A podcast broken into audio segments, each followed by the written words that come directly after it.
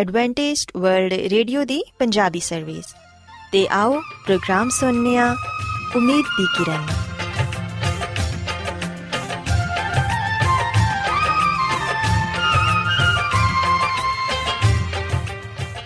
ਸਾਥਿਓ, ਮੈਂ ਤੁਹਾਡੀ ਮੇਜ਼ਬਾਨ ਫਰਾਸਲੀਮ ਪ੍ਰੋਗਰਾਮ ਉਮੀਦ ਦੀ ਕਿਰਨ ਦੇ ਨਾਲ ਤੁਹਾਡੀ ਖidmat 'ਚ ਹਾਜ਼ਰ ਹਾਂ। ਸਾਡੀ ਪੂਰੀ ਟੀਮ ਵੱਲੋਂ ਪ੍ਰੋਗਰਾਮ ਸੁਣਨ ਵਾਲੇ ਸਾਰੇ ਸਾਥੀਆਂ ਨੂੰ ਸਾਡਾ ਪਿਆਰ ਭਰਾ ਸਲਾਮ ਕਬੂਲ ਹੋਏ।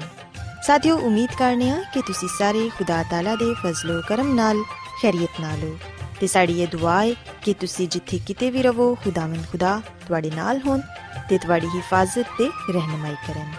ਸਾਥਿਓ ਇਸ ਤੋਂ ਪਹਿਲਾਂ ਕਿ ਅੱਜ ਦੇ ਪ੍ਰੋਗਰਾਮ ਨੂੰ ਸ਼ੁਰੂ ਕੀਤਾ ਜਾਏ ਆਓ ਪਹਿਲਾਂ ਪ੍ਰੋਗਰਾਮ ਦੀ ਤਫਸੀਲ ਸੁਣ ਲਵੋ ਤੇ ਪ੍ਰੋਗਰਾਮ ਦੀ ਤਫਸੀਲ ਕੁਝ ਇਸ ਤਰ੍ਹਾਂ ਹੈ ਕਿ ਪ੍ਰੋਗਰਾਮ ਦਾ ਆਗਾਜ਼ ਇੱਕ ਖੂਬਸੂਰਤ ਗੀਤ ਨਾਲ ਕੀਤਾ ਜਾਏਗਾ ਤੇ ਗੀਤ ਦੇ ਬਾਅਦ ਖਾਨਦਾਨੀ ਜ਼ਿੰਦਗੀ ਦਾ ਪ੍ਰੋਗਰਾਮ ਪੇਸ਼ ਕੀਤਾ ਜਾਏਗਾ।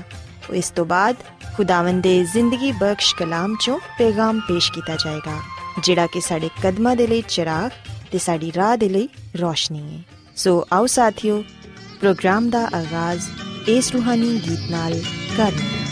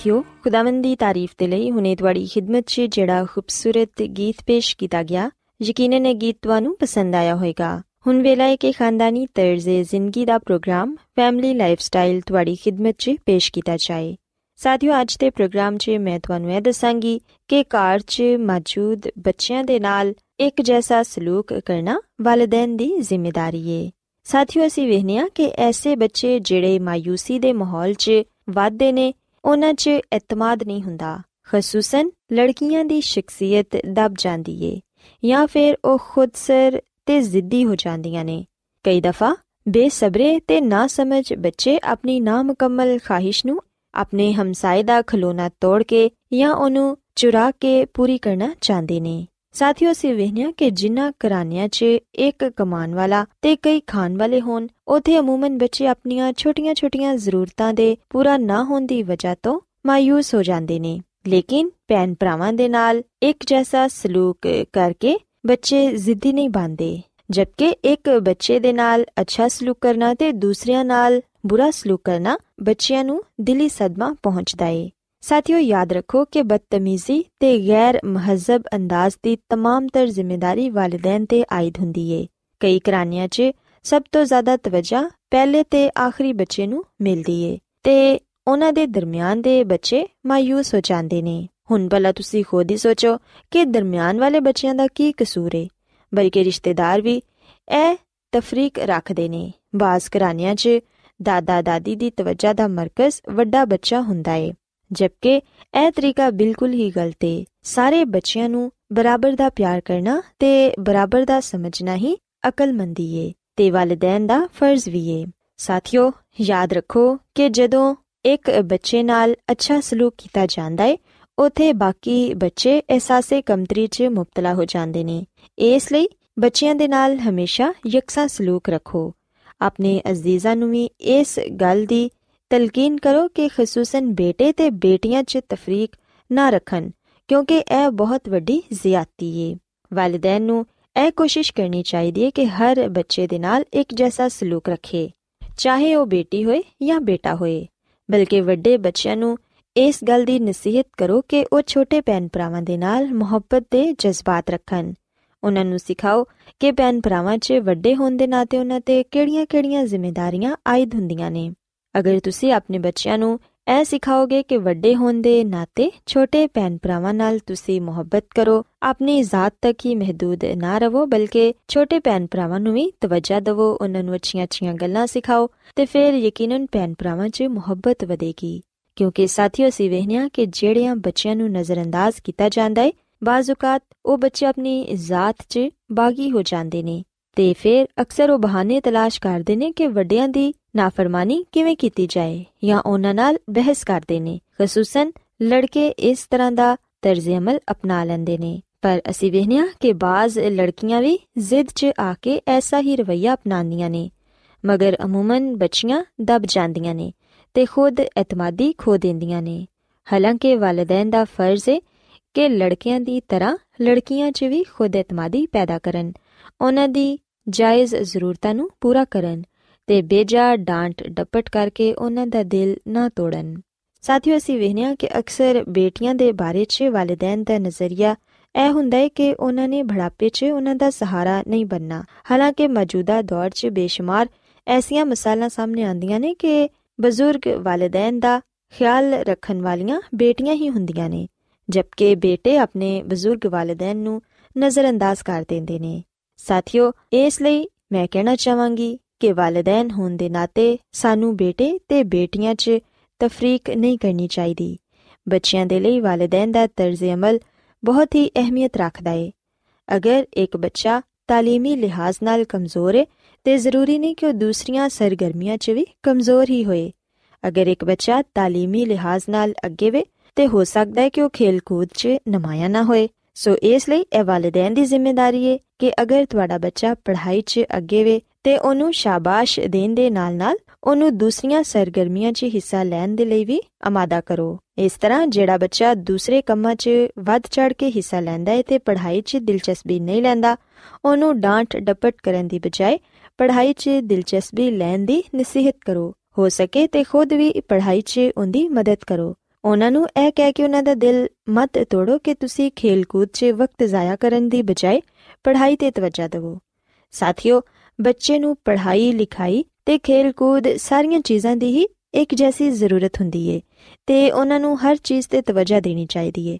ਇਹ ਨਹੀਂ ਕਿ ਉਹ ਪੜ੍ਹਾਈ 'ਚ ਤੇ ਪੋਜੀਸ਼ਨ ਲੈ ਲੈਣ ਤੇ ਖੇਲ-ਕੂਦ ਦੇ ਲਈ ਉਹਨੂੰ ਮੌਕਾ ਹੀ ਫਰਾਹਮ ਨਾ ਕੀਤਾ ਜਾਏ। ਬੱਚੇ ਦੀ ਬਿਹਤਰ, ਜਿਸਮਾਨੀ ਕਾਰਗਰਦਗੀ ਦੇ ਲਈ ਖੇਲ-ਕੂਦ ਵੀ ਜ਼ਰੂਰੀ ਏ। ਮਗਰ ਬਾਜ਼ ਵਾਲਿਦੈਨ ਉਹਨਾਂ ਨੂੰ ਪੜ੍ਹਨ ਲਿਖਣ ਦੇ ਇਲਾਵਾ ਕਿਸੇ ਹੋਰ ਕੰਮ 'ਚ ਹਿੱਸਾ ਲੈਣ ਦਾ ਮੌਕਾ ਹੀ ਨਹੀਂ ਦਿੰਦੇ, ਬਲਕਿ ਉਹਨਾਂ ਨੂੰ ਮਨਾ ਕਰਦੇ ਰਹਿੰਦੇ ਨੇ। ਇਸ ਤਰ੍ਹਾਂ ਬੱਚੇ ਦੀ ਸ਼ਖਸੀਅਤ ਦਬ ਕੇ ਰਹਿ ਜਾਂਦੀ ਏ ਤੇ ਉਹ ਦੂਸਰੇ ਬੱਚਿਆਂ ਦੇ ਨਾਲ ਆਪਣੇ ਤਾਲੁਕਾਤ ਵੀ ਬਿਹਤਰ ਨਹੀਂ ਬਣਾ ਸਕਦਾ। ਇਸ ਤੋਂ ਇਲਾਵਾ ਸਾਥੀਓ, ਬੱਚਿਆਂ 'ਚ ਦੂਸਰਿਆਂ ਦੀ ਮਦਦ ਕਰਨ ਦਾ ਜਜ਼ਬਾ ਵੀ ਜ਼ਰੂਰ ਪੈਦਾ ਕਰਨਾ ਚਾਹੀਦਾ ਏ। ਬੱਚੇ ਨੂੰ ਇਹ ਸਿਖਾਓ ਕਿ ਉਹ ਦੂਸਰੇ ਦੀ ਮਦਦ ਕਰਨ, ਅੱਛੇ ਕੰਮਾਂ ਦੀ ਸਤਾਇਸ਼ ਤੇ ਗਲਤ ਕੰਮਾਂ ਦੇ ਲਈ ਉਹਨਾਂ ਨੂੰ ਮਨਾ ਕਰੋ ਤਾਂ ਕਿ ਬੱਚਿਆਂ ਦੀ ਸ਼ਖਸੀਅਤ 'ਚ ਤਵਾਜ਼ਨ ਕਾਇਮ ਰਵੇ। ਸਾਥੀਓ, ਯਾਦ ਰੱਖੋ ਕਿ ਮਨਮਾਨੀ ਕਰਨ ਵਾਲੇ ਬੱਚੇ ਦੀ ਇਸਲਾਹ ਕਰਨਾ ਵਾਲਿਦੈਨ ਦੀ ਜ਼ਿੰਮੇਵਾਰੀ ਏ। ਬੇਜਾ ਲਾਡ ਪਿਆਰ ਬੱਚੇ ਨੂੰ ਖਰਾਬ ਕਰ ਸਕਦਾ ਏ, ਜਿੰਦੀ ਵਜ੍ਹਾ ਤੋਂ ਬੱਚੇ ਆਪਸ 'ਚ ਹਸਦ ਤੇ ਰਸ਼ਕ ਦਾ ਸ਼ਿਕਾਰ ਹੋ ਜਾਂਦੇ ਨੇ। ਇਸ ਲਈ ਬੱਚਿਆਂ ਦੇ ਦਰਮਿਆਨ ਖਸੂਸਨ ਬੇਟੀਆਂ ਨੂੰ ਬੇਟਿਆਂ ਤੋਂ ਕਮਤਰ ਨਾ ਸਮਝੋ। ਬੱਚੀਆਂ ਨੂੰ ਅੱਛੀ ਖੁਰਾਕ ਤੇ ਅੱਛੇ ਲਿਬਾਸ ਤੋਂ ਮਹਿਰੂਮ ਨਾ ਰੱਖਿਆ ਜਾਏ ਤੇ ਉਹਨਾਂ ਨੂੰ ਲੜਕਿਆਂ ਤੋਂ ਕਮਤਰ ਨਾ ਸਮਝਿਆ ਜਾਏ, ਤਾਂ ਕਿ ਉਹ ਵੀ ਮਾਸ਼ਰੇ ਦਾ ਮਫੀਦ ਸ਼ਹਿਰੀ ਬਣ ਸਕਣ। ਵਾਲਿਦੈਨ ਨੂੰ ਇਹ ਗੱਲ ਸਮਝਣੀ ਚਾਹੀਦੀ ਏ ਕਿ ਉਹ ਆਪਣੇ ਬੱਚਿਆਂ ਨਾਲ ਪਿਆਰ, ਮੁਹੱਬਤ ਨਾਲ ਪੇਸ਼ ਆਣ ਤੇ ਉਹਨਾਂ ਨਾਲ ਇੱਕ ਜੈਸਾ ਸਲੂਕ ਰੱਖਣ। ਜਦੋਂ ਵਾਲਿਦੈਨ ਆਪਣੇ ਹਰ ਬੱਚੇ ਨੂੰ ਇੱਕ ਜੈਸੀ ਤਵੱਜਾ ਦੇਣਗੇ, ਇੱਕ ਜੈਸਾ ਪਿਆਰ ਦੇਣਗੇ ਤੇ ਫਿਰ ਯਕੀਨਨ ਭੈਣ ਭਰਾ ਵੀ ਆਪਸ 'ਚ ਪਿਆਰ ਮੁਹੱਬਤ ਨਾਲ ਰਹਿ ਸਕਣਗੇ ਤੇ ਇੱਕ ਦੂਸਰੇ ਤੋਂ ਹਸਦ ਨਹੀਂ ਕਰਨਗੇ। ਸੋ ਸਾਥੀਓ ਮੈਂ ਉਮੀਦ ਕਰਨੀ ਕਰਨੀਆ ਕਿ ਅੱਜ ਦਾ ਪ੍ਰੋਗਰਾਮ ਤੁਹਾਨੂੰ ਪਸੰਦ ਆਇਆ ਹੋਵੇਗਾ ਤੇ ਤੁਸੀਂ ਇਸ ਗੱਲ ਨੂੰ ਸਿੱਖਿਆ ਹੋਵੇਗਾ ਕਿ ਵਾਲਿਦੈਨ ਕਿਸ ਤਰ੍ਹਾਂ ਯਕਸਾ ਸਲੂਕ ਰੱਖ ਕੇ ਆਪਣੇ ਬੱਚਿਆਂ ਦੀ ਬਿਹਤਰ ਤਰਬੀਅਤ ਤੇ ਪਰਵਰਿਸ਼ ਕਰ ਸਕਦੇ ਨੇ।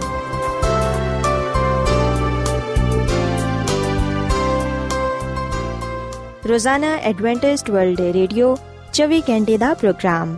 ਜਨੂਬੀ ਏਸ਼ੀਆ ਦੇ ਲਈ ਪੰਜਾਬੀ, ਉਰਦੂ, ਅੰਗਰੇਜ਼ੀ, ਸਿੰਧੀ ਤੇ ਦੂਜੀਆਂ ਬਹੁਤ ਸਾਰੀਆਂ ਜ਼ੁਬਾਨਾਂ ਵਿੱਚ ਨਸ਼ਰ ਕਰਦਾ ਹੈ। ਸਿਹਤ, ਮਤਵਾਜ਼ਨ ਖੁਰਾਕ, تعلیم, ਖਾਨਦਾਨੀ ਜ਼ਿੰਦਗੀ ਤੇ ਬਾਈਬਲ ਮੁਕੱਦਸ ਨੂੰ ਸਮਝਣ ਦੇ ਲਈ ਐਡਵੈਂਟਿਸਟ ਵਰਲਡ ਰੇਡੀਓ ਜ਼ਰੂਰ ਸੁਨੋ। ਸਾਡੀ ਪੰਜਾਬੀ ਸਰਵਿਸ ਦਾ ਪਤਾ ਲਿਖ ਲਵੋ incharge program Umeed Di Kiran post box number 32 Lahore Pakistan Adventist World Radio ਵੱਲੋਂ ਪ੍ਰੋਗਰਾਮ ਉਮੀਦ ਦੀ ਕਿਰਨ ਨਿਸ਼ਰ ਕੀਤਾ ਜਾ ਰਿਹਾ ਹੈ ਹੁਣ ਵੇਲਾ ਹੈ ਕਿ ਅਸੀਂ ਖੁਦਾ ਦੇ ਪਾਕ ਕਲਾਮ ਚੋਂ ਪੈਗਾਮ ਸੁਣੀਏ। ਤੇ ਅੱਜ ਤੁਹਾਡੇ ਲਈ ਪੈਗਾਮ ਖੁਦਾ ਦੇ ਖਾਦਮ ਅਜ਼ਮਤ ਇਮਨੁਅਲ ਪੇਸ਼ ਕਰਨਗੇ। ਤੇ ਆਓ ਆਪਣੇ ਦਿਲਾਂ ਨੂੰ ਤਿਆਰ ਕਰੀਏ ਤੇ ਖੁਦਾ ਦੇ ਕਲਾਮ ਨੂੰ ਸੁਣੀਏ। ਯਿਸੂ ਮਸੀਹ ਦੇ ਬਾਬਰਕਤ ਨਾਮ ਵਿੱਚ ਸਾਰੇ ਸਾਥੀਆਂ ਨੂੰ ਸਲਾਮ। ਸਾਥਿਓ, ਮੈਂ ਮਸੀਹ ਯਿਸੂ ਵਿੱਚ ਤੁਹਾਡਾ ਖਾਦਮ ਅਜ਼ਮਤ ਇਮਾਨੁਅਲ ਕਲਾਮੇ ਮੁਕੱਦਸ ਦੇ ਨਾਲ ਤੁਹਾਡੀ ਖਿਦਮਤ ਵਿੱਚ ਹਾਜ਼ਰ ਹਾਂ। ਸਾਥਿਓ, ਮੈਂ ਇਸ ਗੱਲ ਤੇ ਈਮਾਨ ਰੱਖਣਾ ਵਾਂ ਕਿ ਤੁਸੀਂ ਆਪਣੇ ਈਮਾਨ ਦੀ ਮਜ਼ਬੂਤੀ ਤੇ ਈਮਾਨ ਦੀ ਤਰੱਕੀ ਦੇ ਲਈ ਖੁਦਾਮ ਦੇ ਕਲਾਮ ਨੂੰ ਸੁਣਨ ਦੇ ਲਈ ਤਿਆਰ ਹੋ। ਆਓ ਸਾਥੀਓ, ਅੱਜ ਅਸੀਂ ਬਾਈਬਲ ਮੁਕੱਦਸ ਚੋਂ ਇਸ ਗੱਲ ਨੂੰ ਸਿੱਖੀਏ ਕਿ ਬਪਤਿਸਮਾ ਯਿਸੂ ਮਸੀਹ ਵਿੱਚ ਸ਼ਾਮਿਲ ਹੋਣ ਦਾ ਨਾਮ ਹੈ ਆਓ ਸਾਥੀਓ ਸੀ ਬਾਈਬਲ ਮੁਕੱਦਸ ਚੋਂ ਅੱਜ ਦੀ ਮਰਕਜ਼ੀ ਆਇਤ ਨੂੰ ਪੜ੍ਹੀਏ। ਅਗਰ ਅਸੀਂ ਬਾਈਬਲ ਮੁਕੱਦਸ ਦੇ ਨਵੇਂ ਏਧਨਾਮੇ ਵਿੱਚ ਪਾਲੂਸ ਰਸੂਲ ਦਾ ਖਤ, ਰੋਮੀਓ ਦੇ ਨਾਮ ਦੇ 6 ਬਾਬ ਦੀ ਤੀਜੀ ਤੇ ਚੌਥੀ ਆਇਤ ਪੜ੍ਹੀਏ, ਤੇ ਇੱਥੇ ਆ ਲਿਖਿਆ ਹੋਇਆ ਹੈ ਕਿ ਕੀ ਤੁਸੀਂ ਨਹੀਂ ਜਾਣਦੇ ਕਿ ਅਸਾਂ ਜਿਨ੍ਹਾਂ ਨੇ ਯਿਸੂ ਮਸੀਹ ਵਿੱਚ ਸ਼ਾਮਿਲ ਹੋਣ ਦਾ ਬਪਤਿਸਮਾ ਲਿਆ ਹੈ ਤੇ ਉਹਦੀ ਮੌਤ ਵਿੱਚ ਸ਼ਾਮਿਲ ਹੋਣ ਦਾ ਬਪਤਿਸਮਾ ਲਿਆ ਹੈ। ਸੋ ਇਸ ਲਈ ਮੌਤ ਵਿੱਚ ਸ਼ਾਮਿਲ ਹੋਣ ਦੇ ਬਪਤਿਸਮੇ ਦੇ ਵਸੀਲੇ ਤੋਂ ਅਸੀਂ ਉਹਦੇ ਨਾਲ ਦਫਨ ਹੋਏ ਤਾਂ ਕਿ ਜਿਸ ਤਰ੍ਹਾਂ ਮਸੀਹ ਬਾਪ ਦੇ ਜਲਾਲ ਦੇ ਵਸੀਲੇ ਨਾਲ ਮੁਰਦਿਆਂ ਚੋਂ ਜ਼ਿੰਦਾ ਕੀਤਾ ਗਿਆ ਉਸੇ ਤਰ੍ਹਾਂ ਅਸੀਂ ਵੀ ਨਵੀਂ ਜ਼ਿੰਦਗੀ ਵਿੱਚ ਚੱਲ ਸਕੀਏ ਸੋ ਸਾਥੀਓ ਅਸੀਂ ਬਾਈਬਲ ਮੁਕੱਦਸ ਦੇ ਇਸ ਹਵਾਲੇ ਵਿੱਚ ਬਪਤਿਸਮੇ ਦੀ تعلیم ਪਾਣੇ ਆ ਤੇ ਖੁਦਾ ਦਾ ਬੰਦਾ ਪਾਲੂਸ ਰਸੂਲ ਇਮਾਨਦਾਰ ਲੋਕਾਂ ਨੂੰ ਇਹ ਗੱਲ ਕਹਿੰਦਾ ਹੈ ਕਿ ਕੀ ਤੁਸੀਂ ਨਹੀਂ ਜਾਣਦੇ ਕਿ ਅਸਾਂ ਜਿਨ੍ਹਾਂ ਨੇ ਯਿਸੂ ਮਸੀਹ ਵਿੱਚ ਸ਼ਾਮਿਲ ਹੋਣ ਦਾ ਬਪਤਿਸਮਾ ਲਿਆ ਹੈ ਉਹਦੀ ਮੌਤ ਵਿੱਚ ਸ਼ਾਮਿਲ ਹੋਣ ਦਾ ਬਪਤਿਸਮਾ ਲਿਆ ਹੈ ਸੋ ਮੌਤ ਵਿੱਚ ਸ਼ਾਮਿਲ ਹੋਣ ਦੇ ਬਪਤਿਸਮੇ ਦੇ ਵਸੀਲੇ ਨਾਲ ਅਸੀਂ ਉਹਦੇ ਨਾਲ ਦਫਨ ਹੋਇਆ ਤਾਂ ਕਿ ਜਿਸ ਤਰ੍ਹਾਂ ਯਿਸੂ ਮਸੀਹ ਖੁਦਾਬਾਬ ਦੇ ਜਲਾਲ ਦੇ ਨਾਲ ਮੁਰਦਿਆਂ ਚੋਂ ਜ਼ਿੰਦਾ ਕੀਤਾ ਗਿਆ, ਉਸੇ ਤਰ੍ਹਾਂ ਅਸੀਂ ਵੀ ਉਹਦੇ ਕੋਲੋਂ ਨਵੀਂ ਜ਼ਿੰਦਗੀ ਪਾ ਸਕੀਏ। ਸੋ ਸਾਥੀਓ ਆ ਗੱਲ ਯਾਦ ਰੱਖੋ, ਬਾਈਬਲ ਮੁਕੱਦਸ ਆ ਗੱਲ ਬਿਆਨ ਕਰਦੀ ਏ, ਬਾਈਬਲ ਮੁਕੱਦਸ ਸਾਨੂੰ ਇਸ ਗੱਲ ਦੀ تعلیم ਦਿੰਦੀ ਏ ਕਿ ਬਪਤਿਸਮੇ ਦਾ ਜਿਹੜਾ ਮਤਲਬ ਏ ਉਹ ਏ ਯਿਸੂ ਮਸੀਹ ਵਿੱਚ ਸ਼ਾਮਿਲ ਹੋਣਾ ਜਦੋਂ ਅਸੀਂ ਬਪਤਿਸਮਾ ਲੈਨੇ ਆ ਉਸ ਵੇਲੇ ਅਸੀਂ ਯਿਸੂ ਮਸੀਹ ਦੀ ਮੌਤ ਵਿੱਚ ਸ਼ਾਮਿਲ ਹੁੰਨੇ ਆ ਔਰ ਫਿਰ ਜਿਵੇਂ ਯਿਸੂ ਮਸੀਹ ਮੁਰਦਿਆਂ ਚੋਂ ਜ਼ਿੰਦਾ ਹੋਇਆ ਉਸੇ ਤਰ੍ਹਾਂ ਅਸੀਂ ਵੀ ਯਿਸੂ ਮਸੀਹ ਵਿੱਚ ਨਵੀਂ ਜ਼ਿੰਦਗੀ ਪਾਣੇ ਆ ਸਾਥੀਓ ਅਗਰ ਅਸੀਂ ਲਫ਼ਜ਼ ਬਪਤਿਸਮੇ ਦਾ ਮਤਲਬ ਵੇਖੀਏ ਤੇ ਸਾਨੂੰ ਪਤਾ ਚੱਲੇਗਾ ਕਿ ਲਫ਼ਜ਼ ਬਪਤਿਸਮਾ ਯੂਨਾਨੀ ਜ਼ੁਬਾਨ ਦੇ ਲਫ਼ਜ਼ ਬੈਪਟਿਜ਼ਮ ਤੋਂ ਲਿਆ ਗਿਆ ਹੈ, ਜਿਹਦਾ ਮਤਲਬ ਹੈ ਪਾਣੀ ਵਿੱਚ ਡਿਬੋਣਾ, ਯਾਨੀ ਕਿ ਬਪਤਿਸਮਾ ਲੈਣਾ। ਤੇ ਸਾਥੀਓ, ਇੱਥੇ ਮੈਂ ਤੁਹਾਨੂੰ ਆ ਵੀ ਗੱਲ ਦੱਸਣਾ ਚਾਹਾਂਗਾ ਕਿ ਬਪਤਿਸਮਾ ਰੂਹਾਨੀ ਤੇ ਜਿਸਮਾਨੀ ਤਬਦੀਲੀ ਦਾ ਨਾਮ ਹੈ। ਸੋ ਤਬਦੀਲ ਹੋਣ ਦੇ ਲਈ, ਤਬਦੀਲੀ ਪਾਉਣ ਦੇ ਲਈ ਸਾਨੂੰ ਯਿਸੂ ਮਸੀਹ ਦੀ ਜ਼ਰੂਰਤ ਹੈ। ਤੇ ਯਿਸੂ ਮਸੀਹ ਵਿੱਚ ਜ਼ਿੰਦਗੀ گزارਣ ਦੇ ਲਈ, ਯਿਸੂ ਮਸੀਹ ਵਿੱਚ ਸ਼ਾਮਿਲ ਹੋਣ ਦੇ ਲਈ ਬਪਤਿਸਮਾ ਲੈਣਾ ਜ਼ਰੂਰੀ ਹੈ ਤੇ ਸਾਥੀਓ, ਯਾਦ ਰੱਖੋ ਕਿ ਯਿਸੂ ਮਸੀਹ ਦੇ ਬਗੈਰ ਬਪਤਿਸਮਾ ਇੱਕ ਫਜ਼ੂਲ ਰਸਮ ਹੈ ਜਦੋਂ ਇੱਕ ਗੁਨਾਹਗਾਰ ਸ਼ਖਸ ਈਮਾਨ ਨਾਲ ਯਿਸੂ ਮਸੀਹ ਨੂੰ ਕਬੂਲ ਕਰਦਾ ਹੈ, ਯਿਸੂ ਮਸੀਹ ਨੂੰ ਆਪਣਾ ਨਜਾਤ ਦੇਹਿੰਦਾ تسلیم ਕਰਦਾ ਹੈ, ਤੇ ਜਦੋਂ ਉਹ ਯਿਸੂ ਮਸੀਹ ਦੇ ਨਕਸ਼ੇ ਕਦਮ ਤੇ ਚੱਲਣ ਦਾ ਅਹਿਦ ਕਰਦਾ ਹੈ, ਉਸ ਵੇਲੇ ਉਹ ਬਪਤਿਸਮਾ ਲੈ ਕੇ ਯਿਸੂ ਮਸੀਹ ਵਿੱਚ ਸ਼ਾਮਿਲ ਹੋ ਜਾਂਦਾ ਹੈ। ਯਿਸੂ ਮਸੀਹ ਵਿੱਚ ਉਹਨੂੰ ਨਵੀਂ ਜ਼ਿੰਦਗੀ ਮਿਲਦੀ ਹੈ ਉਹ ਫਿਰ ਯਿਸੂ ਮਸੀਹ ਦੇ ਨਾਲ-ਨਾਲ ਚੱਲਦਾ ਰਹਿੰਦਾ ਹੈ। ਸਾਥੀਓ, ਬਪਤਿਸਮਾ ਯਿਸੂ ਮਸੀਹ ਦੇ ਖੂਨ ਵਿੱਚ ਸਾਡੇ ਗੁਨਾਹਾਂ ਦੇ ਤੋਏ ਜਾਣ ਨੂੰ ਵੀ ਜ਼ਾਹਿਰ ਕਰਦਾ ਹੈ। ਜਦੋਂ ਅਸੀਂ ਬਪਤਿਸਮਾ ਲੈਨੇ ਆ ਉਸ ਵੇਲੇ ਅਸੀਂ ਇਸ ਗੱਲ ਦਾ ਐਲਾਨ ਕਰਨੇ ਆ ਇਸ ਗੱਲ ਦਾ ਇਕਰਾਰ ਕਰਨੇ ਆ ਆਪਣੇ ਈਮਾਨ ਦਾ ਇਜ਼ਹਾਰ ਕਰਨੇ ਆ ਕਿ ਅਸੀਂ ਯਿਸੂ ਮਸੀਹ ਤੇ ਈਮਾਨ ਰੱਖਨੇ ਆ ਕਿਉਂਕਿ ਉਹੀ ਸਾਡਾ ਨਜਾਤ ਦੇਹਿੰਦਾ ਹੈ। ਉਹਨੇ ਹੀ ਸਲੀਬ ਤੇ ਸਾਡੇ ਗੁਨਾਹਾਂ ਦੇ ਲਈ ਆਪਣੀ ਜਾਨ ਦਿੱਤੀ, ਉਹ ਦਫਨਾਇਆ ਗਿਆ ਤੇ ਤੀਜੇ ਦਿਨ ਮੁਰਦਿਆਂ ਚੋਂ ਜੀ ਉਠਿਆ ਤਾਂ ਕਿ ਅਸੀਂ ਨਜਾਤ ਪਾਈਏ। ਸੋ ਸਾਥੀਓ, ਯਿਸੂ ਮਸੀਹ ਵਿੱਚ ਅਸੀਂ ਨਜਾਤ ਪਾਣੇ ਆ ਹਮੇਸ਼ਾ ਦੀ ਜ਼ਿੰਦਗੀ ਨੂੰ ਹਾਸਲ ਕਰਨੇ ਆ ਮਸੀਹ ਵਿੱਚ ਸ਼ਾਮਿਲ ਹੋਣ ਦੇ ਲਈ ਆ ਜ਼ਰੂਰੀ ਹੈ ਕਿ ਅਸੀਂ ਇਸ ਮਸੀਹ ਤੇ ਇਮਾਨ ਰੱਖਦੇ ਹੋਇਆਂ ਬਪਤਿਸਮਾ ਲਈਏ। ਸਾਥੀਓ, ਅਸੀਂ ਬਾਈਬਲ ਮੁਕੱਦਸ ਵਿੱਚ ਆ ਗੱਲ ਪੜ੍ਹਨੇ ਆ ਕਿ ਯਿਸੂ ਮਸੀਹ ਨੇ ਦਰਿਆਏ ਯਰਦਨ ਤੇ ਬਪਤਿਸਮਾ ਲਿਆ ਤੇ ਬਪਤਿਸਮੇ ਦੇ ਜ਼ਰੀਏ ਯਿਸੂ ਮਸੀਹ ਨੇ ਸਾਰੀ ਰਾਸਤਾਬਾਜ਼ੀ ਨੂੰ ਪੂਰਾ ਕੀਤਾ। ਜਦੋਂ ਯਿਸੂ ਮਸੀਹ ਨੇ ਬਪਤਿਸਮਾ ਲਿਆ, ਉਸ ਵੇਲੇ ਖੁਦਾ ਬਾਪ ਆਪਣੇ ਬੇਟੇ ਤੇ ਜ਼ਾਹਿਰ ਹੋਇਆ ਤੇ ਉਹਨੇ ਆ ਗੱਲ ਕਹੀ ਕਿ ਵੇਖੋ, ਆ ਮੇਰਾ ਪਿਆਰਾ ਬੇਟਾ ਹੈ, ਜਿਹਦੇ ਤੋਂ ਮੈਂ ਖੁਸ਼ ਹਾਂ। ਸੋ ਜਦੋਂ ਅਸੀਂ ਵੀ ਬਪਤਿਸਮਾ ਲੈਨੇ ਆ ਉਸ ਵੇਲੇ ਅਸੀਂ ਯਿਸੂ ਮਸੀਹ ਦੇ ਨਮੂਨੇ ਨੂੰ ਪੂਰਾ ਕਰਨੇ ਆ ਉਹਦੇ ਨਕਸ਼ੇ ਕਦਮ ਤੇ ਚੱਲਨੇ ਆ ਬਪਤਿਸਮਾ ਲੈਣ ਨਾਲ ਅਸੀਂ ਵੀ ਖੁਦਾ ਦੀ ਰਾਸਤਬਾਜ਼ੀ ਵਿੱਚ ਜ਼ਿੰਦਗੀ گزارਨਾ ਸ਼ੁਰੂ ਕਰ ਦਿੰਨੇ ਆ ਬਪਤਿਸਮਾ ਪਾਣ ਦੇ ਬਾਅਦ ਅਸੀਂ ਖੁਦਾ ਦੇ ਖਾਨਦਾਨ ਵਿੱਚ ਸ਼ਾਮਿਲ ਹੋ ਜਾਂਦੇ ਆ ਖੁਦਾ ਦੇ ਬੇਟੇ ਤੇ ਬੇਟੀਆਂ ਠਹਿਰਨੇ ਆ ਉਸ ਵੇਲੇ ਖੁਦਾਵੰਦ ਸਾਡੇ ਬਾਰੇ ਵੀ ਫਿਰ ਆ ਫਰਮਾਂਦਾ ਹੈ, ਆ ਬੇਟਾ, ਆ ਬੇਟੀ ਜਿਨੇ ਬਪਤਿਸਮਾ ਲਿਆ ਹੈ, ਜਿਹੜਾ ਮੇਰੇ ਤੇ ਈਮਾਨ ਰੱਖਦਾ ਹੈ, ਜਿਨੇ ਮੈਨੂੰ ਕਬੂਲ ਕੀਤਾ ਹੈ, ਆ ਮੇਰਾ ਬੇਟਾ ਹੈ, ਬੇਟੀ ਹੈ ਇਹਦੇ ਤੋਂ ਮੈਂ ਖੁਸ਼ ਹਾਂ। ਸਾਥੀਓ, ਜਦੋਂ ਮੈਂ ਤੇ ਤੁਸੀਂ ਇਸ ਮਸੀਹ ਤੇ ਮਾਲਿਆ ਨੇ ਆ ਬਪਤਿਸਮਾ ਲੈਨੇ ਆ ਉਸ ਵੇਲੇ ਅਸੀਂ ਖੁਦਾ ਦੇ ਫਰਜ਼ੰਦ, ਉਹਦੇ ਬੇਟੇ ਤੇ ਬੇਟੀਆਂ ਠਹਿਰਨੇ ਆ ਸੋ ਬਪਤਿਸਮਾ ਲੈਣ ਨਾਲ ਅਸੀਂ ਖੁਦਾ ਦੇ ਹੁਕਮ ਨੂੰ ਪੂਰਾ ਕਰਨੇ ਆ। ਯਿਸੂ ਮਸੀਹ ਦਾ ਆ ਹੁਕਮ ਹੈ, ਯਿਸੂ ਮਸੀਹ ਦਾ ਆ ਫਰਮਾਨ ਹੈ ਕਿ ਸਾਰੇ ਕੌਮਾਂ ਨੂੰ ਸ਼ਾਗਿਰਦ ਬਣਾਓ ਤੇ ਉਹਨਾਂ ਨੂੰ ਬਾਪ ਤੇ ਬੇਟੇ ਤੇ ਰੂਲ ਕੁਦਸ ਨਾਮ ਤੇ ਬਪਤਿਸਮਾ ਦਿਵੋ। ਸੋ ਸਾਥੀਓ, ਅਗਰ ਤੁਸੀਂ ਅਜੇ ਤੱਕ ਬਪਤਿਸਮਾ ਨਹੀਂ ਲਿਆ, ਤੇ ਫਿਰ ਤੁਹਾਨੂੰ ਬਪਤਿਸਮਾ ਲੈਣ ਦੀ ਜ਼ਰੂਰਤ ਹੈ, ਕਿਉਂਕਿ ਇਹਦਾ ਹੁਕਮ ਸਾਨੂੰ ਯਿਸੂ ਮਸੀਹ ਵੱਲੋਂ ਮਿਲਦਾ ਹੈ। ਯਿਸੂ ਮਸੀਹ ਦਾ ਆ ਫਰਮਾਨ ਹੈ ਕਿ ਤੁਸੀਂ ਬਪਤਿਸਮਾ ਲਵੋ। ਸਾਥੀਓ ਬਪਤਿਸਮਾ ਲੈਣ ਨਾਲ ਇਸ ਗੱਲ ਨੂੰ ਜ਼ਾਹਿਰ ਕੀਤਾ ਜਾਂਦਾ ਹੈ ਕਿ ਅਸੀਂ ਆਇੰਦਾ ਗੁਨਾਹ ਨਹੀਂ ਕਰਾਂਗੇ, ਅਸੀਂ ਆਪਣੀ ਪੁਰਾਣੀ ਜ਼ਿੰਦਗੀ ਨੂੰ ਤਰਕ ਕਰਾਂਗੇ ਤੇ ਇਸ ਗੱਲ ਨੂੰ ਸਾਬਿਤ ਕਰਾਂਗੇ ਕਿ ਅਸੀਂ ਖੁਦਾ ਦੇ ਹਾਂ, ਸਾਡੀ ਬਕੀਆ ਜ਼ਿੰਦਗੀ ਗੁਨਾਹ ਵਿੱਚ ਨਹੀਂ ਗੁਜ਼ਰੇਗੀ, ਬਲਕਿ ਅਸੀਂ ਖੁਦਾ ਦੇ ਨਾਮ ਨੂੰ ਇੱਜ਼ਤ ਤੇ ਜਲਾਲ ਦੇਣ ਦੇ ਲਈ ਆਪਣੀ ਜ਼ਿੰਦਗੀ ਨੂੰ ਗੁਜ਼ਾਰਾਂਗੇ। ਬਪਤਿਸਮਾ ਪਾਣ ਦੇ ਬਾਅਦ ਸਾਥੀਓ, ਅਸੀਂ ਨਵੀਂ ਜ਼ਿੰਦਗੀ ਵਿੱਚ ਦਾਖਲ ਹੋ ਜਾਂਦੇ ਆ ਤੇ ਯਿਸੂ ਮਸੀਹ ਵਿੱਚ ਜ਼ਿੰਦਗੀ ਗੁਜ਼ਾਰਨਾ ਸ਼ੁਰੂ ਕਰ ਦਿੰਨੇ ਆ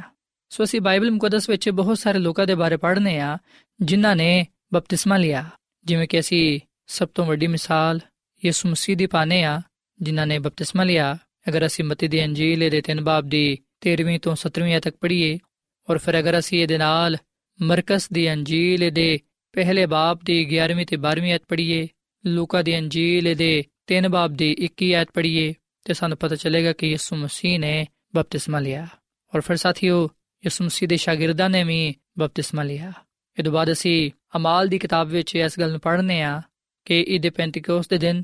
ਜਦੋਂ ਰੂਲ ਕੁਦਸ ਕਲੀਸਿਆ ਤੇ ਨਾਜ਼ਲ ਹੋਇਆ, ਉਸ ਵੇਲੇ 3000 ਲੋਕਾਂ ਨੇ ਬਪਤਿਸਮਾ ਲਿਆ ਤੇ ਇਸ ਗੱਲ ਦਾ ਜ਼ਿਕਰ ਅਸੀਂ ਅਮਾਲ ਦੀ ਕਿਤਾਬ ਦੇ 2 ਬਾਬ ਦੀ 41 ਆਇਤ ਵਿੱਚ ਪਾਨੇ ਆ। ਔਰ ਫਿਰ ਅਸੀਂ ਅਮਾਲ ਦੀ ਕਿਤਾਬ ਦੇ 8 ਬਾਬ ਵਿੱਚ ਇਸ ਗੱਲ ਨੂੰ ਵੀ ਪਾਨੇ ਆ ਕਿ ਗੈਰ ਯਹੂਦੀ ਲੋਕਾਂ ਨੇ, ਸਾਮਰੀ ਲੋਕਾਂ ਨੇ ਬਪਤਿਸਮਾ ਲਿਆ। ਹਬਸ਼ੀ ਖੋਜਾ, ਜਿਹੜਾ ਕਿ ਆਲਾ ਉਹਦੇ ਤੇ ਸੀ, ਉਹਨੇ ਵੀ ਬਪਤਿਸਮਾ ਲਿਆ। ਔਰ ਫਿਰ ਅਸੀਂ ਇੱਕ ਰੂਮੀ ਸੂਬੇਦਾਰ ਦੇ ਬਾਰੇ ਪੜ੍ਹਨੇ ਆ, ਜਿਨੇ ਕਿ ਬਪਤਿਸਮਾ ਲਿਆ। ਤੇ ਦਾ ਜ਼ਿਕਰ ਅਸੀਂ ਅਮਾਲ ਦੀ ਕਿਤਾਬ ਦੇ 10 ਬਾਬ ਦੀ 47ਵੀਂ ਤੇ 48ਵੀਂ ਵਿੱਚ ਪਾਨੇ ਆ। ਔਰ ਫਿਰ ਸਾਥੀਓ, ਅਸੀਂ ਬਾਈਬਲ ਮੁਕੱਦਸ ਵਿੱਚ ਇੱਕ ਦੌਲਤਮੰਦ ਯੂਨਾਨੀ ਔਰਤ ਦੇ ਬਾਰੇ ਵੀ ਪੜ੍ਹਨੇ ਆ, ਜਿਨੇ ਕਿ ਬਪਤਿਸਮਾ ਲਿਆ, ਜਿਹਦਾ ਜ਼ਿਕਰ ਅਮਾਲ ਦੀ ਕਿਤਾਬ ਦੇ 16ਵੇਂ ਬਾਬ ਦੀ 15ਵੀਂ ਆਇਤ ਵਿੱਚ ਕੀਤਾ ਗਿਆ ਹੈ। ਔਰ ਫਿਰ ਸਾਥੀਓ, ਜਦੋਂ ਅਸੀਂ ਪਾਲੂਸ ਰਸੂਲ ਦੇ ਖਤਾਂ ਦਾ ਮੁਤਾਲਾ ਕਰਨੇ ਆ, ਤਾਂ ਸਾਨੂੰ ਪਤਾ ਚੱਲਦਾ ਹੈ ਕਿ ਪਾਲੂਸ ਰਸੂਲ ਨੇ ਲੋਕਾਂ ਨੂੰ ਇਸ ਗੱਲ ਦੀ ਹਦਾਇਤ ਕੀਤੀ ਕਿ ਉਹ ਬਪਤਿਸਮਾ ਲੈਣ ਤੇ ਜਿਨ੍ਹਾਂ ਲੋਕਾਂ ਨੇ ਬਪਤਿਸਮਾ ਲਿਆ ਹੈ, ਉਹ ਆਪਣੀ ਪੁਰਾਣੀ ਜ਼ਿੰਦਗੀ ਨੂੰ ਤਰਕ ਕਰਨ ਤੇ ਯਿਸੂ ਮਸੀਹ ਦੇ ਪੈਰੋਕਾਰਾਂ ਵਿੱਚ ਸ਼ਾਮਿਲ ਹੋ ਜਾਣ। ਸਾਥੀਓ, ਇੱਥੇ ਮੈਂ ਤੁਹਾਨੂੰ ਆ ਵੀ ਗੱਲ ਦੱਸਣਾ ਚਾਹਾਂਗਾ ਕਿ ਜਦੋਂ ਕੋਈ ਸ਼ਖਸ ਯਿਸੂ ਮਸੀਹ ਤੇ ਈਮਾਨ ਲਿਆਂਦਾ ਹੈ, ਯਿਸੂ ਮਸੀਹ ਨੂੰ ਆਪਣਾ ਨਜਾਤ ਦੇਹਿੰਦਾ تسلیم ਕਰਦਾ ਹੈ ਤੇ ਬਪਤਿਸਮਾ ਲੈਣ ਦੇ ਵੇਲੇ ਜਦੋਂ ਉਹ ਇਸ ਗੱਲ ਦਾ ਅਹਿਦ ਕਰਦਾ ਹੈ, ਵਾਅਦਾ ਕਰਦਾ ਹੈ ਕਿ ਮੈਂ ਖੁਦਾਮਦ ਵਿੱਚ ਜ਼ਿੰਦਗੀ ਗੁਜ਼ਾਰਾਂਗਾ, ਉਹਦੀ ਮਰਜ਼ੀ ਨੂੰ ਪੂਰਾ ਕਰਾਂਗਾ, ਉਹਦੇ ਤਾਬੇ ਰਵਾਂਗਾ ਉਸ ਵੇਲੇ ਜਦੋਂ ਉਹ ਬਪਤਿਸਮਾ ਲੈ ਲੈਂਦਾ ਹੈ, ਉਸ ਵੇਲੇ ਨਾ ਸਿਰਫ ਉਹ ਯਿਸੂ ਮਸੀਹ ਵਿੱਚ ਸ਼ਾਮਿਲ ਹੋ ਜਾਂਦਾ ਹੈ, ਬਲਕਿ ਉਹ ਖੁਦਾ ਦੇ ਖਾਨਦਾਨ ਵਿੱਚ ਦਾਖਲ ਹੋ ਜਾਂਦਾ ਹੈ। ਖੁਦਾਮਦ ਕੋਲੋਂ ਉਸ ਵੇਲੇ ਉਹ ਅਬਦੀ ਨਜਾਤ ਤੇ ਹਮੇਸ਼ਾ ਦੀ ਜ਼ਿੰਦਗੀ ਹਾਸਲ ਕਰਦਾ ਹੈ। ਉਸ ਵੇਲੇ ਖੁਦਾਮਦ ਖੁਦ ਉਸ ਭਰਾ ਨੂੰ, ਉਸ ਭੈਣ ਨੂੰ, ਉਸ ਬੇਟੇ ਨੂੰ, ਉਸ ਬੇਟੀ ਨੂੰ ਜਿਨੇ ਬਪਤਿਸਮਾ ਲਿਆ ਹੁੰਦਾ ਹੈ, ਉਹਨੂੰ ਜੀ ਆਇਆਂ ਨੂੰ ਕਹਿੰਦਾ ਹੈ। ਸੋ ਸਾਥੀਓ, ਅਗਰ ਤੁਸੀਂ ਬਪਤਿਸਮਾ ਲੈਣਾ ਚਾਹੁੰਦੇ ਹੋ ਤਾਂ ਫਿਰ ਤੁਸੀਂ ਬਪਤਿਸਮਾ ਲੈਣ ਤੋਂ ਪਹਿਲਾਂ ਬਾਈਬਲ ਮੁਕੱਦਸ ਦੀ ਤਾਲੀਮ ਨੂੰ ਹਾਸਲ ਕਰੋ। ਸਹੀ ਤੌਰ ਨਾਲ ਖੁਦਾ ਦੇ ਕਲਾਮ ਦਾ ਮਤਾਲਾ ਕਰੋ ਔਰ ਫਿਰ ਤੁਸੀਂ ਮੁਕੰਮਲ ਤੌਰ ਨਾਲ ਆਪਣੇ ਗੁਨਾਹਾਂ ਨੂੰ ਤਰਕ ਕਰੋ, ਤੋਬਾ ਕਰੋ, ਦਿਲੋਂ ਜਾਨ ਦੇ ਨਾਲ ਯਿਸੂ ਮਸੀਹ ਤੇ ਈਮਾਨ ਲਿਆਓ, ਫਿਰ ਤੁਸੀਂ ਖੁਦਾ ਦੇ ਖਾਦਮ ਕੋਲੋਂ ਬਪਤਿਸਮਾ ਲਵੋ, ਤਾਂ ਕਿ ਖੁਦਾਮਦ ਕੋਲੋਂ ਨਵੀਂ ਜ਼ਿੰਦਗੀ ਪਾਉਂਦੇ ਹੋਏ ਆ ਆਪਣੇ ਆਪ ਨੂੰ ਤੁਸੀਂ ਉਹਦੇ ਜਲਾਲ ਦੇ ਲਈ ਇਸਤੇਮਾਲ ਕਰ ਸਕੋ। ਸਾਥੀਓ, ਇੱਥੇ ਮੈਂ ਤੁਹਾਨੂੰ ਆ ਵੀ ਗੱਲ ਦੱਸਣਾ ਚਾਹਾਂਗਾ ਕਿ ਬੱਚਿਆਂ ਨੂੰ ਬਪਤਿਸਮੇ ਦੀ ਜ਼ਰੂਰਤ ਨਹੀਂ ਹੈ, ਕਿਉਂਕਿ ਬੱਚਿਆਂ ਨੂੰ ਖੁਦਾ ਦੀ ਸ਼ਰੀਅਤ ਤੇ ਗੁਨਾਹ ਦਾ ਕੋਈ ਇਲਮ ਨਹੀਂ ਹੁੰਦਾ, ਤੇ ਜਿੱਥੇ ਸ਼ਰੀਅਤ ਨਹੀਂ, ਉਥੇ ਗੁਨਾਹ ਦੀ ਜ਼ਿੰਮੇਵਾਰੀ ਵੀ ਨਹੀਂ। ਜਦੋਂ ਬੱਚੇ ਵੱਡੇ ਹੋ ਜਾਂਦੇ ਨੇ, ਜਦੋਂ ਉਹ ਖੁਦਾ ਦੀ ਸ਼ਰੀਅਤ ਤੋਂ ਵਾਕਿਫ ਹੋ ਜਾਂਦੇ ਨੇ, ਜਦੋਂ ਉਹ ਗੁਨਾਹ ਨੂੰ ਜਾਣ ਲੈਂਦੇ ਨੇ, ਜਦੋਂ ਉਹ ਯਿਸੂ ਮਸੀਹ ਤੋਂ ਵਾਕਿਫ ਹੋ ਜਾਂਦੇ ਨੇ, ਫਿਰ ਉਹ ਯਿਸੂ ਮਸੀਹ ਤੇ ਇਮਾਨ ਲਿਆ ਕੇ ਬਪਤਿਸਮਾ ਲੈ ਸਕਦੇ ਨੇ। ਤੇ ਸਾਥੀਓ, ਖੁਦਾ ਦੀ ਖਾਦਮਾ ਮਿਸਿਸ ਐਲਨ ਜੀ ਵਾਈਟ ਆਪਣੀ ਕਿਤਾਬ ਹਦਾਇਤ ਬਰਾਇ ਕਲੀਸਿਆ ਜਿਲਦ ਨੰਬਰ 2 ਤੇ ਦੇ ਸਫਾ ਨੰਬਰ 151 ਵਿੱਚ ਆ ਗੱਲ ਲਿਖਦੀ ਏ ਕਿ ਜਿਹੜੇ ਮਾਪੇ ਆ ਚਾਹੁੰਦੇ ਨੇ ਕਿ ਉਹਨਾਂ ਦੇ ਬੱਚੇ ਬਪਤਿਸਮਾ ਲੈਣ, ਉਹਨਾਂ ਨੂੰ ਚਾਹੀਦਾ ਕਿ ਉਹ ਆਪਣੇ ਬੱਚਿਆਂ ਨੂੰ ਬੜੀ ਵਫਾਦਾਰੀ ਦੇ ਨਾਲ ਹਦਾਇਤ ਦੇਣ। ਕਿਉਂਕਿ ਬਪਤਿਸਮਾ ਇੱਕ ਨਹਾਇਤ ਹੀ ਮੁਕੱਦਸ ਤੇ ਅਹਿਮ ਰਸਮ ਹੈ ਇਸ ਲਈ ਇਹਦੇ ਮਤਲਬ ਤੋਂ ਅੱਛੀ ਤਰ੍ਹਾਂ ਵਾਕਿਫ ਹੋਣਾ ਚਾਹੀਦਾ ਹੈ। ਇਹਦਾ ਮਤਲਬ ਗੁਨਾਹ ਤੋਂ ਤੋਬਾ ਕਰਨਾ ਤੇ ਯਿਸੂ ਮਸੀਹ ਵਿੱਚ ਇੱਕ ਨਵੀਂ ਜ਼ਿੰਦਗੀ ਵਿੱਚ ਦਾਖਲ ਹੋਣਾ ਹੈ। ਬਪਤਿਸਮਾ ਪਾਣ ਦੇ ਲਈ ਬਿਲਾ ਵਜ੍ਹਾ ਜਲਦਬਾਜ਼ੀ ਨਾ ਕੀਤੀ ਜਾਏ। ਸੋ ਸਾਥੀਓ ਗੱਲ ਸੱਚ ਹੈ ਕਿ ਬਪਤਿਸਮਾ ਇੱਕ ਨਹਾਇਤ ਹੀ ਮੁਕੱਦਸ ਤੇ ਅਹਿਮ ਰਸਮ ਹੈ ਕਿਉਂਕਿ ਬਪਤਿਸਮਾ ਯਿਸੂ ਮਸੀਹ ਵਿੱਚ ਸ਼ਾਮਿਲ ਹੋਣ ਦਾ ਨਾਮ ਹੈ ਸੋ ਜਿਹੜੇ ਲੋਕ ਬਪਤਿਸਮਾ ਲੈਣਾ ਚਾਹੁੰਦੇ ਨੇ, ਉਹ ਇਸ ਗੱਲ ਨੂੰ ਜਾਣਨ ਕਿ ਬਪਤਿਸਮੇ ਦਾ ਜਿਹੜਾ ਮਤਲਬ ਹੈ ਉਹ ਆ ਹੈ ਕਿ ਗੁਨਾਹ ਤੋਂ ਤੋਬਾ ਕਰਨਾ ਤੇ ਯਿਸੂ ਮਸੀਹ ਵਿੱਚ ਇੱਕ ਨਵੀਂ ਜ਼ਿੰਦਗੀ ਪਾਣਾ, ਨਵੀਂ ਜ਼ਿੰਦਗੀ ਵਿੱਚ ਦਾਖਲ ਹੋਣਾ। ਸੋ ਜਦੋਂ ਕੋਈ ਵੀ ਗੁਨਾਹ ਦੀ ਹਕੀਕਤ ਤੋਂ ਵਾਕਿਫ ਹੋ ਜਾਂਦਾ ਹੈ, ਗੁਨਾਹ ਨੂੰ ਜਾਣ ਲੈਂਦਾ ਹੈ ਤੇ ਇਸ ਗੱਲ ਨੂੰ ਪਾ ਲੈਂਦਾ ਹੈ ਕਿ ਯਿਸੂ ਮਸੀਹ ਨੂੰ ਕਬੂਲ ਕਰਨ ਨਾਲ ਹੀ ਨਜਾਤ ਮਿਲ ਸਕਦੀ ਹੈ ਯਿਸੂ ਮਸੀਹ ਦੇ ਵਸੀਲੇ ਨਾਲ ਹੀ ਅਬਦੀ ਜ਼ਿੰਦਗੀ ਮਿਲਦੀ ਹੈ ਉਸ ਵੇਲੇ ਉਹਨੂੰ ਆਚੇਦਾ ਕਿ ਉਹ ਤੋਬਾ ਕਰੇ ਤੇ ਯਿਸੂ ਮਸੀਹ ਵਿੱਚ ਸ਼ਾਮਿਲ ਹੋਣ ਦੇ ਲਈ, ਨਵੀਂ ਜ਼ਿੰਦਗੀ ਪਾਉਣ ਦੇ ਲਈ, ਨਜਾਤ ਪਾਉਣ ਦੇ ਲਈ ਤੇ ਅਬਦੀ ਬਾਦਸ਼ਾਹਤ ਵਿੱਚ ਜਾਣ ਦੇ ਲਈ ਬਪਤਿਸਮਾ ਲਵੇ। ਸੋ ਸਾਥੀਓ, ਅਗਰ ਤੁਸੀਂ ਆ ਸਵਾਲ ਕਰਦੇ ਹੋ ਕਿ ਕੀ ਮੈਂ ਬਪਤਿਸਮਾ ਲੈ ਸਕਣਾ ਵਾਂ, ਤੇ ਸਾਥੀਓ, ਮੈਂ ਤੁਹਾਨੂੰ ਬਾਈਬਲ ਮੁਕੱਦਸ ਦੇ ਮੁਤਾਬਿਕ ਆ ਜਵਾਬ ਦੇਣਾ ਚਾਹਨਾ ਵਾਂ ਕਿ ਅਗਰ ਤੁਸੀਂ ਦਿਲੋਂ ਜਾਨ ਨਾਲ ਯਿਸੂ ਮਸੀਹ ਤੇ ਈਮਾਨ ਲਿਆਂਦੇ ਹੋ, ਤੇ ਤੁਸੀਂ ਬਪਤਿਸਮਾ ਲੈ ਸਕਦੇ ਹੋ। ਅਗਰ ਤੁਹਾਡਾ ਆ ਈਮਾਨ ਹੈ ਕਿ ਯਿਸੂ ਮਸੀਹ ਖੁਦਾ ਦਾ ਬੇਟਾ ਹੈ ਤੇ ਉਹੀ ਦੁਨੀਆ ਦਾ ਨਜਾਤ ਦੇਹਿੰਦਾ ਹੈ, ਤੇ ਤੁਸੀਂ ਬਪਤਿਸਮਾ ਲੈ ਸਕਦੇ ਹੋ। ਸੋ ਸਾਥੀਓ ਅੱਜ ਮੈਂ ਤੁਹਾਡੇ ਅੱਗੇ ਆ ਅਪੀਲ ਕਰਾਂਗਾ ਤੇ ਨਾਲੇ ਤੁਹਾਨੂੰ ਇਸ ਗੱਲ ਦੀ ਦਾਵਤ ਦਵਾਂਗਾ, ਇਸ ਗੱਲ ਵਿੱਚ ਤੁਹਾਡੀ ਹੌਸਲਾ ਅਫਜ਼ਾਈ ਕਰਾਂਗਾ ਕਿ ਤੁਸੀਂ ਜ਼ਰੂਰ ਬਪਤਿਸਮਾ ਲਵੋ। ਕਿਉਂਕਿ ਇਸ ਗੱਲ ਦਾ ਹੁਕਮ ਸਾਨੂੰ ਯਿਸੂ ਮਸੀਹ ਦਿੰਦੇ ਨੇ ਤੇ ਇਸ ਵਿਖਨੇ ਕਿ ਉਹਨਾਂ ਨੇ ਖੁਦ ਵੀ ਬਪਤਿਸਮਾ ਲਿਆ ਤਾਂ ਕਿ ਅਸੀਂ ਵੀ ਉਹਦੇ ਵਾਂਗੂ ਬਪਤਿਸਮਾ ਲੈਂਦੇ ਹੋਈਆਂ ਉਹਨਾਂ ਵਿੱਚ ਸ਼ਾਮਿਲ ਹੋ ਸਕੀਏ ਤੇ ਨਵੀਂ ਜ਼ਿੰਦਗੀ ਨੂੰ ਪਾਉਂਦੇ ਹੋਈਆਂ ਉਸ ਬਾਦਸ਼ਾਹਤ ਵਿੱਚ ਜਾ ਸਕੀਏ ਜਿਹੜੀ ਕਿ ਖੁਦਾਵੰਦ ਨੇ ਆਪਣੇ ਲੋਕਾਂ ਦੇ ਲਈ ਤਿਆਰ ਕੀਤੀ ਹੈ ਸੋ ਸਾਥੀਓ, ਇਸ ਵੇਲੇ ਮੈਂ ਤੁਹਾਡੇ ਨਾਲ ਮਿਲ ਕੇ ਦੁਆ ਕਰਨਾ ਚਾਹਨਾ ਆਓ ਅਸੀਂ ਆਪਣਾ ਆਪ ਖੁਦਾ ਨੂੰ ਦਈਏ ਤੇ ਖੁਦਾ ਦੇ ਅੱਗੇ ਆ ਦੁਆ ਕਰੀਏ ਕਿ ਉਹ ਸਾਡੀ ਰਹਿਨਮਾਈ ਕਰੇ ਤਾਂ ਕਿ ਅਸੀਂ ਉਹਦੇ ਕਲਾਮ ਤੇ ਅਮਲ ਕਰਦੇ ਹੋਏ ਹੋਈਆਂ ਉਹਦੇ ਕੋਲੋਂ ਬਰਕਤ ਤੇ ਬਰਕਤ ਪਾ ਸਕੀਏ। ਸੋ ਆਓ ਸਾਥੀਓ, ਅਸੀਂ ਦੁਆ ਕਰੀਏ। ਐ ਜ਼ਮੀਨ ਤੇ ਆਸਮਾਨ ਦੇ ਖਾਲਕ ਤੇ ਮਾਲਿਕ ਜ਼ਿੰਦਾ ਖੁਦਾਵੰਦ, ਅਸੀਂ ਤੇਰੇ ਹਜ਼ੂਰਾਨੇ ਆ, ਤੇਰੇ ਨਾਮ ਨੂੰ ਇੱਜ਼ਤ ਤੇ ਜਲਾਲ ਦੇਨੇ ਆ, ਕਿਉਂਕਿ ਤੂੰ ਹੀ ਤਾਰੀਫ ਤੇ ਤਮਜੀਦ ਦੇ ਲਾਇਕ ਹੈ ਐ ਖੁਦਾਵੰਦ, ਅਸੀਂ ਆਪਣਾ ਆਪ ਤੈਨੂੰ ਦੇਨੇ ਆ। ਅਸੀਂ ਇਸ ਮਸੀਹ ਤੇ ਇਮਾਨ ਲਿਆਨੇ ਆ ਕਿਉਂਕਿ ਉਹੀ ਸਾਡਾ ਨਜਾਤ ਦੇਹਿੰਦਾ ਹੈ ਸਾਨੂੰ ਤੂੰ ਗੁਨਾਹਾਂ ਤੋਂ ਮਾਫੀ عطا ਫਰਮਾ ਸਾਨੂੰ ਪਾਕ ਸਾਫ਼ ਕਰ ਤੇ ਸਾਨੂੰ ਤੂੰ ਆਪਣੇ ਜਲਾਲ ਦੇ ਲਈ ਇਸਤੇਮਾਲ ਕਰ ਐ ਖੁਦਾਵੰਦ ਮੈਂ ਦੁਆ ਕਰਨਾ ਵਾ ਉਹਨਾਂ ਲੋਕਾਂ ਵਾਸਤੇ ਜਿਨ੍ਹਾਂ ਨੇ ਬਪਤਿਸਮਾ ਨਹੀਂ ਲਿਆ ਮੈਂ ਇਹਨਾਂ ਭਰਾਵਾਂ ਵਾਸਤੇ ਨਾ ਪੈਨਾ ਵਾਸਤੇ ਦੁਆ ਕਰਨਾ ਵਾ ਜਿਨ੍ਹਾਂ ਨੇ ਤੇਰੇ ਕਲਾਮ ਨੂੰ ਸੁਨਿਆ ਇਹਨਾਂ ਨੂੰ ਤੂੰ ਬੜੀ ਬਰਕਤ ਦੇ ਅਗਰ ਇਹਨਾਂ ਨੇ ਬਪਤਿਸਮਾ ਨਹੀਂ ਲਿਆ ਤੇ ਇਹਨਾਂ ਨੂੰ ਬਪਤਿਸਮਾ ਲੈਣ ਦੀ ਤੌਫੀਕ عطا ਫਰਮਾ ਤੇ ਜਿਨ੍ਹਾਂ ਲੋਕਾਂ ਨੇ ਬਪਤਿਸਮਾ ਲੈ ਲਿਆ ਹੈ ਉਹਨਾਂ ਨੂੰ ਤੂੰ ਆਪਣੀ ਰਾਸਤਬਾਜ਼ੀ ਪੂਰੀ ਕਰਨ ਦੀ ਤੌਫੀਕ عطا ਫਰਮਾ ਐ ਖੁਦਾਵੰਦ ਤੂੰ ਸਾਨੂੰ ਸਾਰਿਆਂ ਨੂੰ ਆਪਣੇ ਕਲਾਮ ਦੇ ਵਸੀਲੇ ਨਾਲ ਬੜੀ ਬਰਕਤ ਦੇ ਤੇ ਸਾਨੂੰ ਤੂੰ ਹਮੇਸ਼ਾ ਆਪਣੇ ਨਾਲ ਵਫਾਦਾਰ ਰਹਿਣ ਦਾ ਫਜ਼ਲ ਬਖਸ਼ ਕਿਉਂਕਿ ਅਸੀਂ ਤੇਰੇ ਨਾਲ ਹੀ ਰਹਿਣਾ ਚਾਹਨੇ ਆ ਤੂੰ ਸਾਡੇ ਨਾਲ ਹੋ ਤੇ ਸਾਨੂੰ ਹਰ ਤਰ੍ਹਾਂ ਦੇ ਨਾਲ ਬੜੀ ਬਰਕਤ ਦੇ ਕਿਉਂਕਿ ਇਹ ਸਭ ਕੁਝ ਮੰਗ ਲੈਨੇ ਆ ਯਿਸੂ ਮਸੀਹ ਦੇ ਜਲਾਲੀ ਨਾਮ ਵਿੱਚ ਆਮੀਨ ਐਡਵੈਂਟਿਸਟ ਵਰਲਡ ਰੇਡੀਓ ਵੱਲੋਂ ਪ੍ਰੋਗਰਾਮ ਉਮੀਦ ਦੀ ਕਿਰਨ ਨਿਸ਼ਰ ਕੀਤਾ ਜਾ ਰਿਹਾ ਸੀ ਉਮੀਦ ਕਰਨੇ ਆ ਕਿ ਅੱਜ ਦਾ ਪ੍ਰੋਗਰਾਮ ਤੁਹਾਨੂੰ ਪਸੰਦ ਆਇਆ ਹੋਵੇਗਾ ਆਪਣੀ ਦੁਆਇਆ ਦੁਰਖਾਸਤਾਂ ਦੇ ਲਈ ਤੇ ਬਾਈਬਲ ਮੁਕੱਦਸ ਨੂੰ ਜਾਣਨ ਦੇ ਲਈ ਤੁਸੀਂ ਸਾਨੂੰ ਇਸ ਨੰਬਰ ਤੇ WhatsApp ਕਰੋ ਨੰਬਰ ਨੋਟ ਕਰ ਲਵੋ 001 747 281 2849 ਸਾਥਿਓ ਤੁਸੀਂ ਸਾਡੇ ਪ੍ਰੋਗਰਾਮ ਇੰਟਰਨੈਟ ਤੇ ਵੀ ਸੁਣ ਸਕਦੇ ਹੋ ਸਾਡੀ ਵੈਬਸਾਈਟ ਹੈ www.awr.org ਕੱਲ ਇਸੇ ਵੇਲੇ ਤੇ ਇਸੇ ਫ੍ਰੀਕਵੈਂਸੀ ਤੇ ਫਿਰ ਤੁਹਾਡੇ ਨਾਲ ਮੁਲਾਕਾਤ ਹੋਏਗੀ। ਹੁਣ ਆਪਣੀ ਮੇਜ਼ਬਾਨ ਫਰਾਜ਼ ਸਲੀਮ ਨੂੰ ਇਜਾਜ਼ਤ ਦਿਓ। ਖੁਦਾ ਹਾਫਿਜ਼।